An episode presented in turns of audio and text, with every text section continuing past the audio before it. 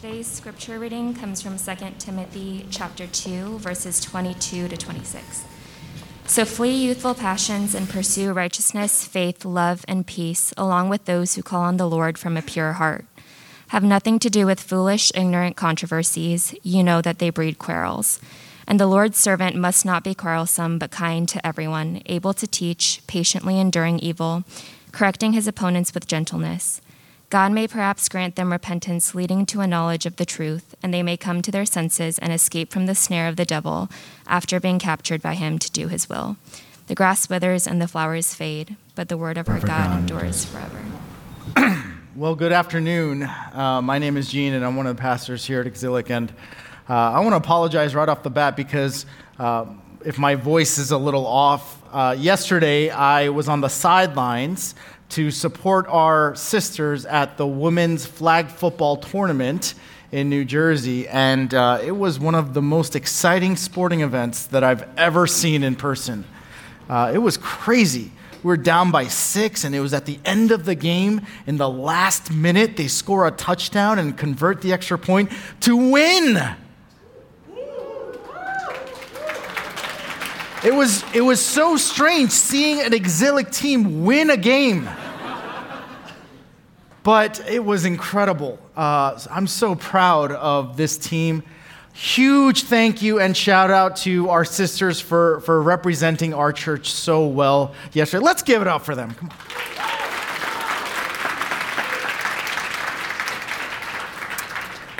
And if you're joining us for the first time today, we've been going through a sermon series on 2 Timothy, and we're calling it From Embers to a Flame. From Embers to a Flame. For those of you who might be experiencing some spiritual dryness, or you feel as though God is, is really distant, or you're kind of just going through the motions of faith, our hope and prayer is that through this series, God might rekindle a fire of faith in your heart.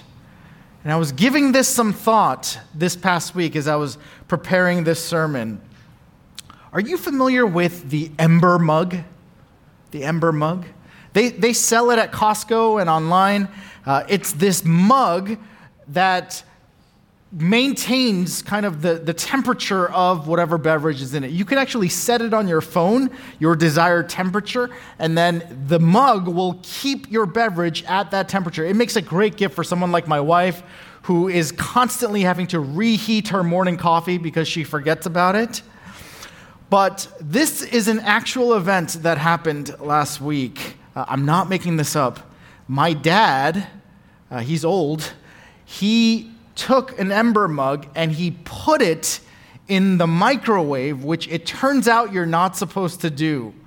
And this led to a small fire in my sister's apartment. Literally, an ember turned into a flame. I know it's, it's really on the nose. But I, I prayed this week that our, our expectation for what God could do it goes beyond just kind of reheating us. But I prayed that the Holy Spirit would use this sermon series to be the microwave that causes a fire in our hearts and in our church.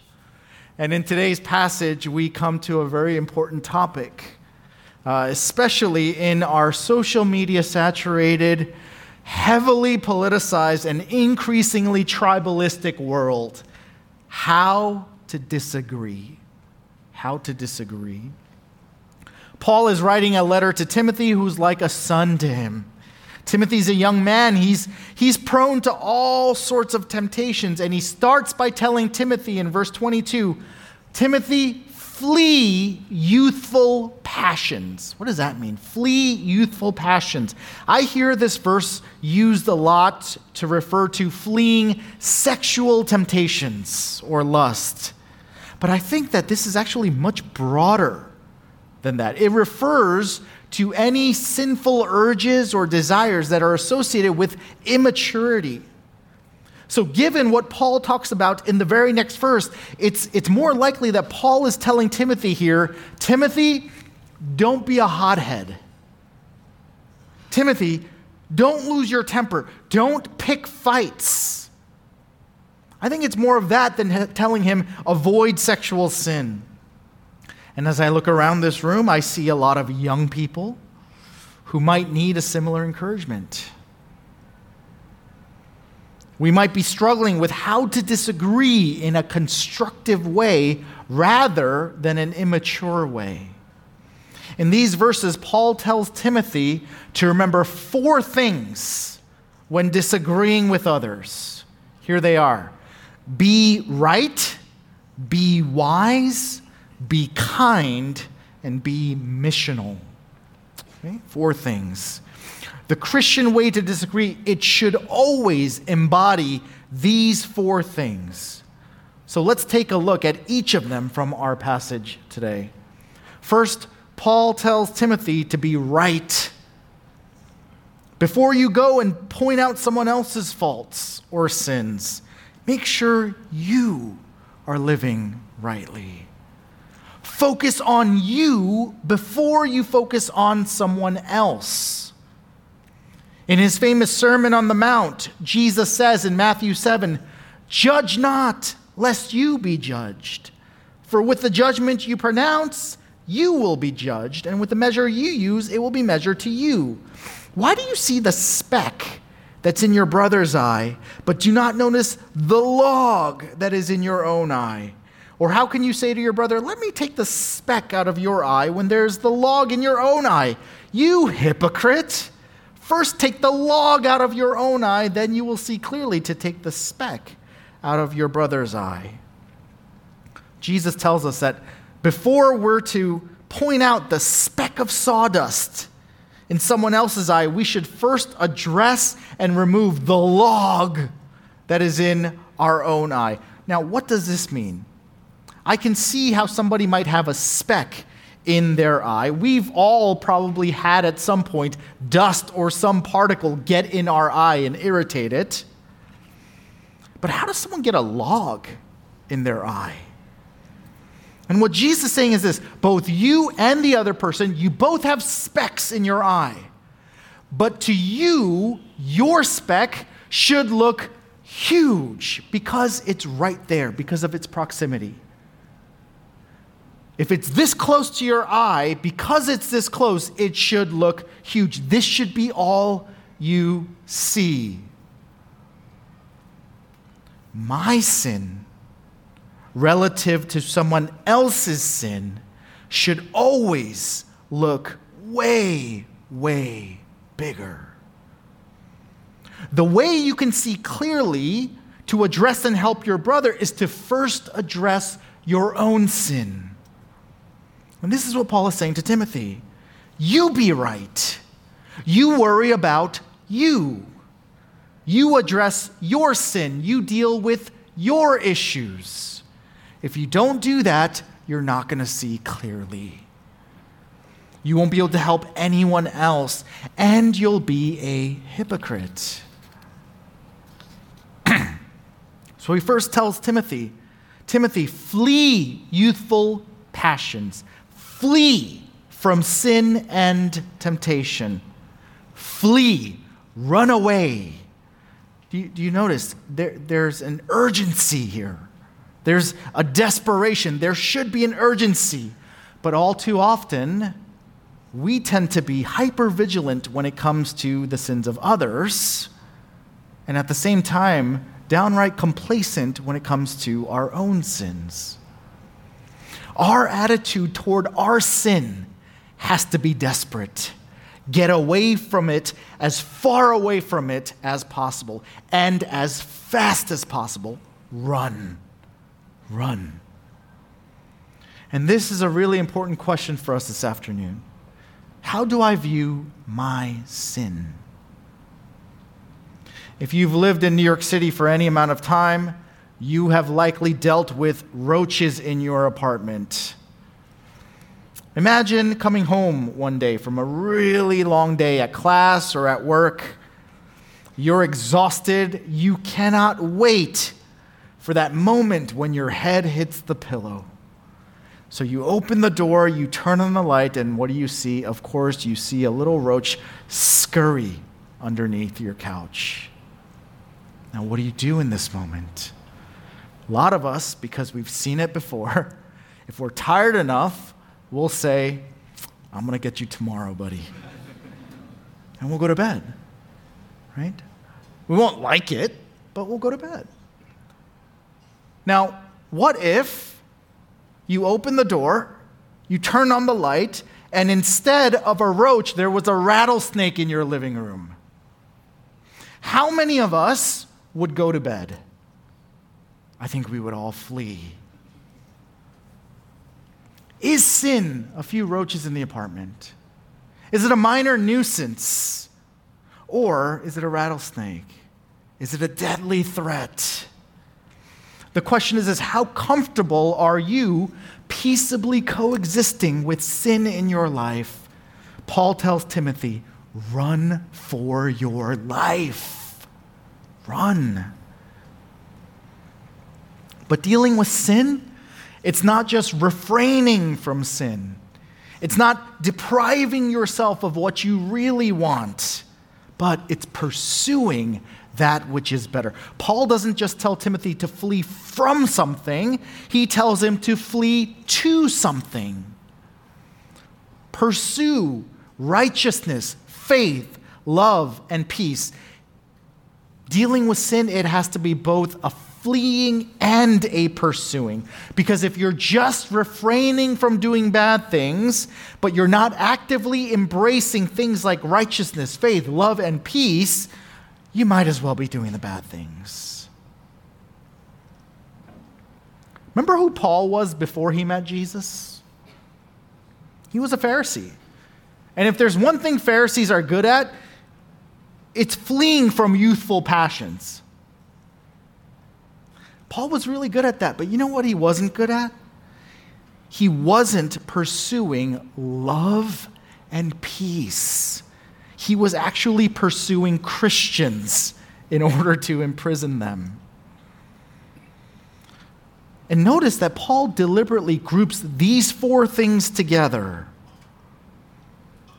righteousness, faith, love, and peace. And what he's saying is this they come in a package.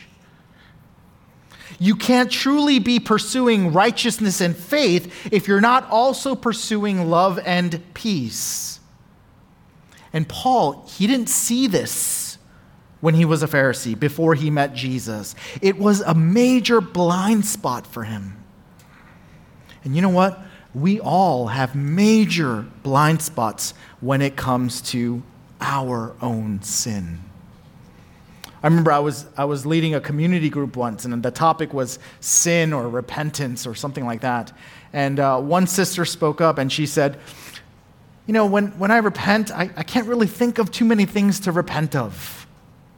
I just, I don't feel like I've, I've been that bad this week. And I said, Ask your husband. He'll, tell, he'll give you a whole list. When it comes to our sin, we have blind spots.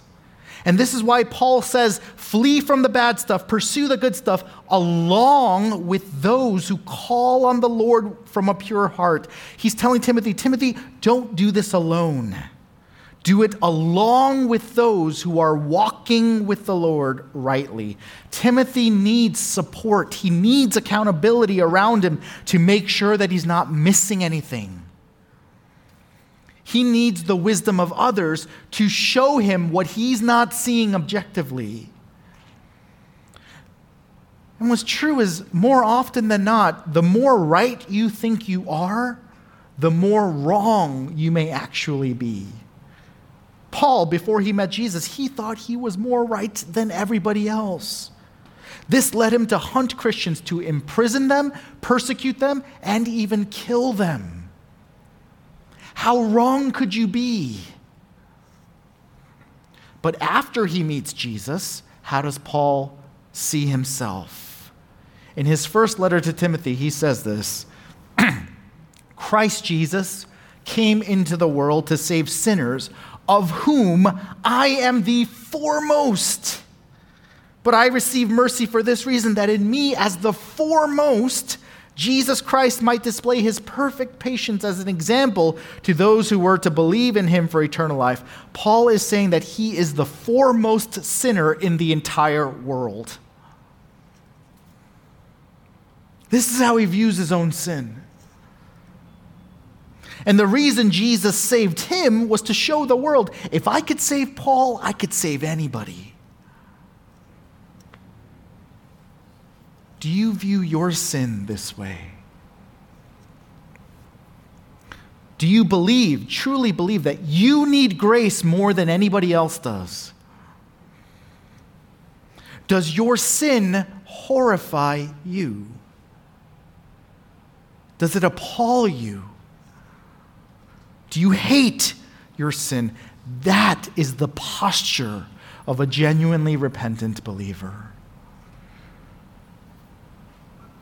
This is the first point. Be right. Be right. The second point is to be wise. Verse 23 Have nothing to do with foolish, ignorant controversies. You know that they breed quarrels. Paul is saying we have to be wise about picking our battles. We need wisdom to know when to take issue, when to let things go.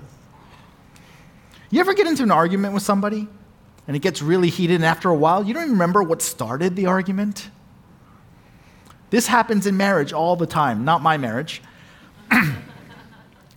Couples, they usually don't have these explosive arguments about huge philosophical differences, but it's always tiny, insignificant, little things that go nuclear.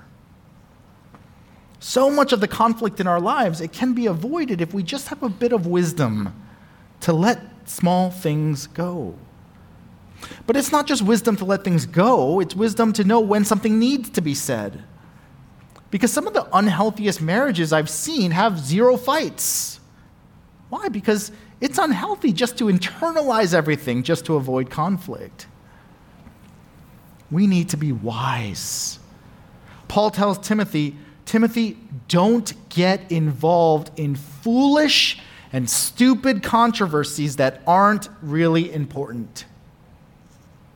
Don't get involved with things that will breed unnecessary quarrels. So here's a question What breeds quarrels for you? Can any of that be avoided? And here, I think it's helpful to know what are some of my triggers? What are some patterns in my life that I can identify that lead me to quarrels? When I do premarital counseling with couples, probably the most important thing, the most memorable thing I do with them is I go over how can we best avoid areas of conflict and how can we communicate well. Paul tells Timothy, avoid quarrels, but notice he never tells Timothy to avoid disagreeing. Because there is a huge difference between a disagreement and a quarrel, a disagreement and a quarrel. and so much of that is in the tone. Last Sunday, my family, we went to my uncle's wedding. My uncle's wedding. Uh, he's a bit older, so this is his second marriage. And uh, my oldest son, Andy, he had some questions He said, why, why is he getting married? He's old. So I had to sit him down and I had to have a talk with him about marriage and how sometimes couples can get divorced and remarried. And then he said to me, Well, I hope you and Amma don't get a divorce. And I said, Why would you say that? and then, this is how kids burn you all the time. He said, well, because I hear you guys fight all the time. And I said, Never. What do you mean? And I had to sit him down I had to, had to explain to him the difference between disagreeing and fighting. And I said, You know what fighting is? That's what you and your brothers do every day. Do you ever see mom and dad doing what you do? And he got it right away. He said, Oh, no, no, no, I, you don't. And I said, Good. Um, and the most important thing for you to remember is this don't ever tell people at church that mom and dad fight all the time.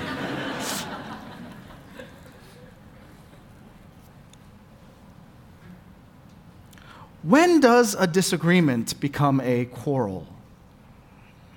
Look at verse 24. And the Lord's servant must not be quarrelsome, to, but kind to everyone, able to teach, patiently enduring evil, correcting his opponents with gentleness. The difference between a disagreement and a quarrel, it's in the tone and the posture.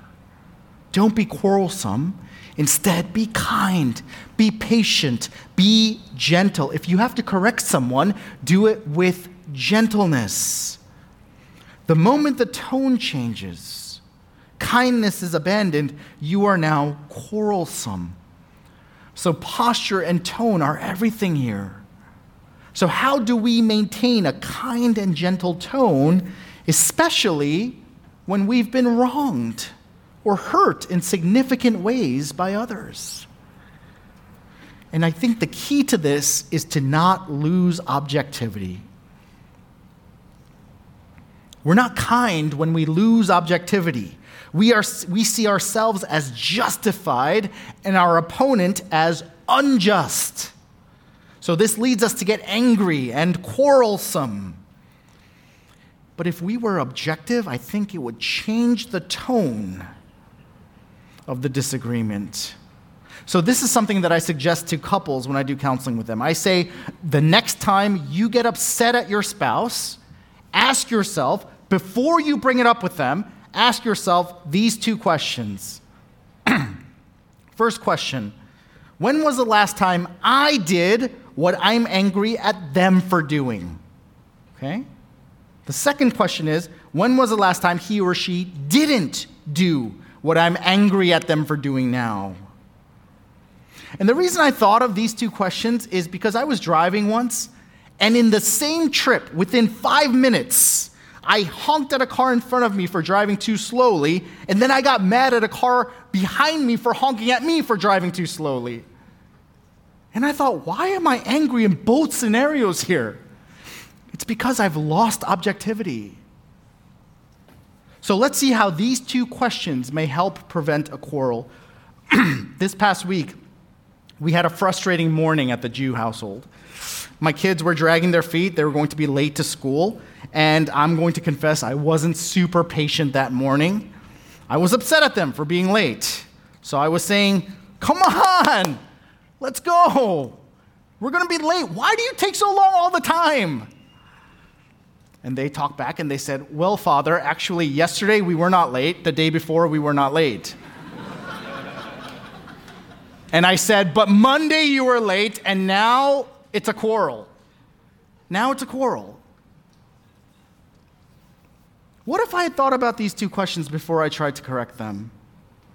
Question one What if I thought about it and I said, Well, I actually woke up later today than I should have? And if I'm going to be honest, I do that a lot. Question two They're right. They're not always like this. This didn't happen yesterday or the day before. I shouldn't say that they're always late. If I do this in my head before I have the conversation, the conversation begins very differently. And I could say, hey, guys, I woke up late today too. So it's not just you, it's all of us. I know you're usually on time, but today we all need to hurry up a bit.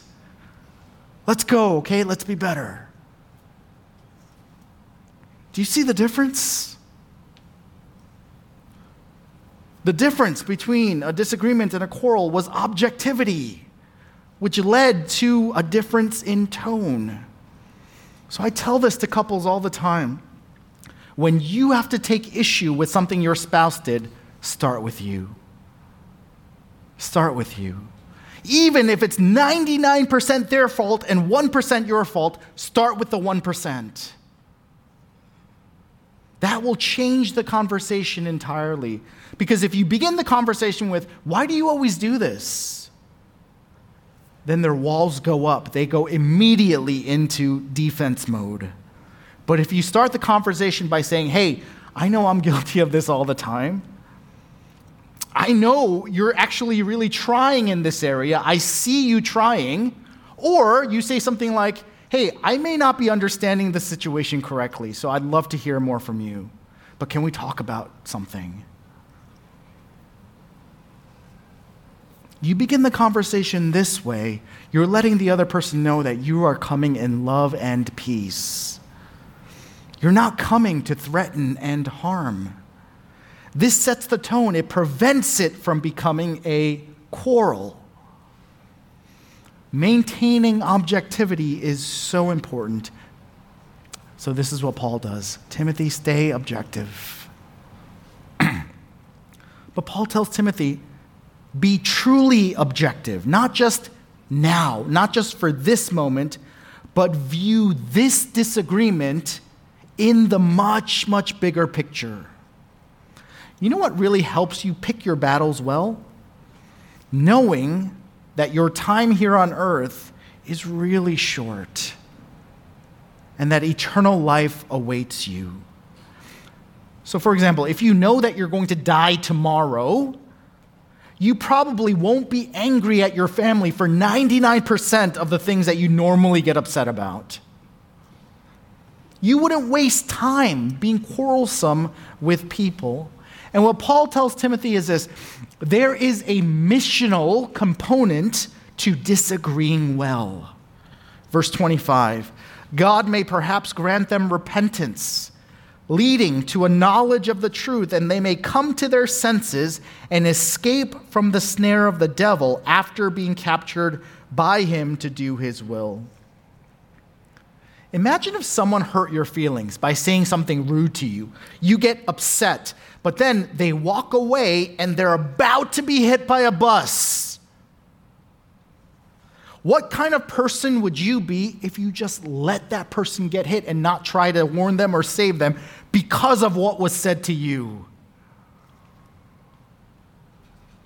The appropriate thing to do in this situation is to do everything you can to save this person from death. Whatever was said to you or done to you is probably less important than this person's life. And here's a reminder, church, that we are living life on earth at the doorstep of eternity. If what the Bible says is true, then we have a short time here, a handful of decades left before we spend eons upon eons in either heaven or hell. When we are wronged by someone, we have a choice. We can either try to make them pay or we can forgive them. If that person doesn't know Jesus, then the truth is that a far greater payment will be exacted from them for all eternity in judgment. The truth is, that person deserves your pity much more than they deserve your criticism or your judgment. And if they're believers, if they're Christians, then that debt that is owed to you, guess what? That debt has been paid for by Jesus the same debt that was also paid on your behalf. Why, why do we get angry when we're wronged? You know, anger itself is not sinful. The Bible says, in your anger, do not sin. There is such a thing as righteous anger. God gets angry in the Bible, but he doesn't sin. But there's a very fine line and a very big difference between righteous anger and self righteous anger. Do you know what that difference is? Righteous anger prioritizes others, self righteous anger prioritizes me. So if someone were to hurt one of my children, I would get angry because I love them so much. How do we avoid self righteous anger?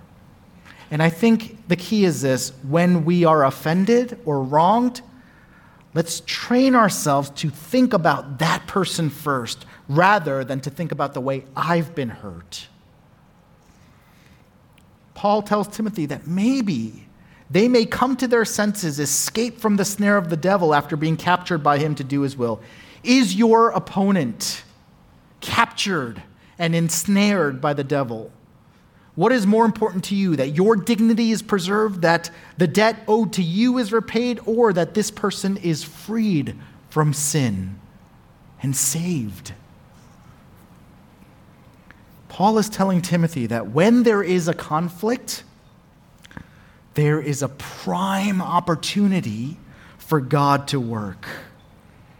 God can use your kindness, your patience, your gentleness to bring about repentance and salvation in your opponent. You know, being missional, it's not just telling people about Jesus, it's not just going on mission trips. Do you know how powerful kindness can be? Especially in a city like ours that's not known for its kindness, its patience, its gentleness. Do you know how alien, how noticeable, how attractive our kindness, our patience, our gentleness can be? What a force of good it can be.